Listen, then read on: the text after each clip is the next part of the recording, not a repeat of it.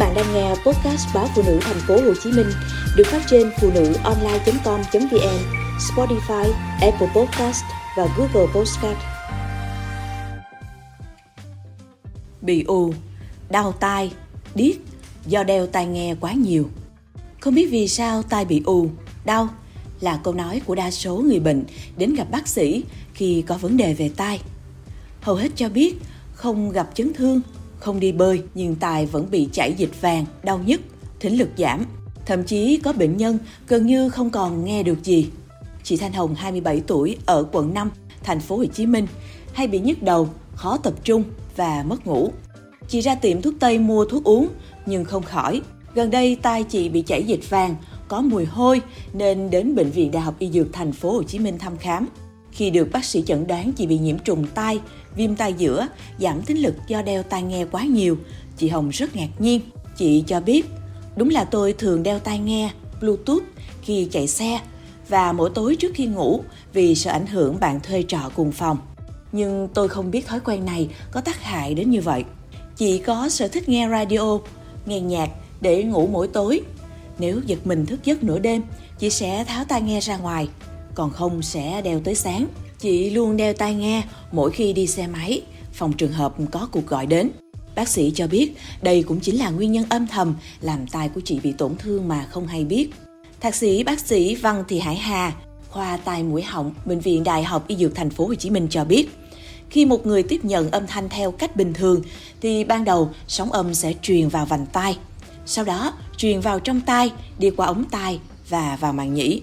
Lúc này, các xương ở tai giữa được kích thích, đưa âm thanh vào ốc tai và truyền đến não để người nghe tiếp nhận. Trong ốc tai của mỗi người có những tế bào lông phụ trách âm thanh. Mỗi tế bào phụ trách cho một tần số âm thanh khác nhau sẽ đảm bảo người nghe chính xác. Còn qua tai nghe, âm thanh sẽ được truyền thẳng qua ống tai, dẫn đến sự gia tăng áp lực bên trong tai.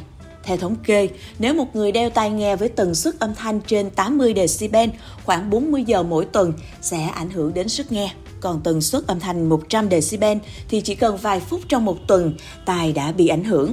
Nếu nghe với âm thanh lớn, gần như tuyệt đối có thể dẫn đến thủng màng nhĩ. Trên thực tế, theo thói quen, khi một người mang tai nghe công nghệ, nếu môi trường bên ngoài lớn hơn trong tai nghe, người dùng có xu hướng kéo âm thanh tai nghe lớn hơn để nghe cho rõ.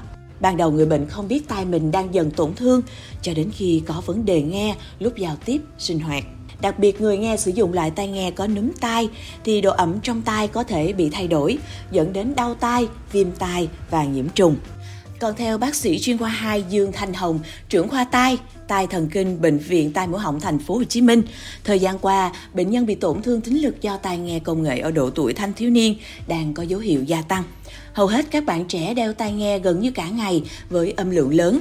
Ngoài những bệnh nhân phải cấp cứu vì điếc đột ngột, khi vào nơi có cường độ âm thanh quá lớn, bệnh viện thường xuyên tiếp nhận các trường hợp người bệnh tiếp xúc với âm thanh lớn gây giảm thính lực từ từ.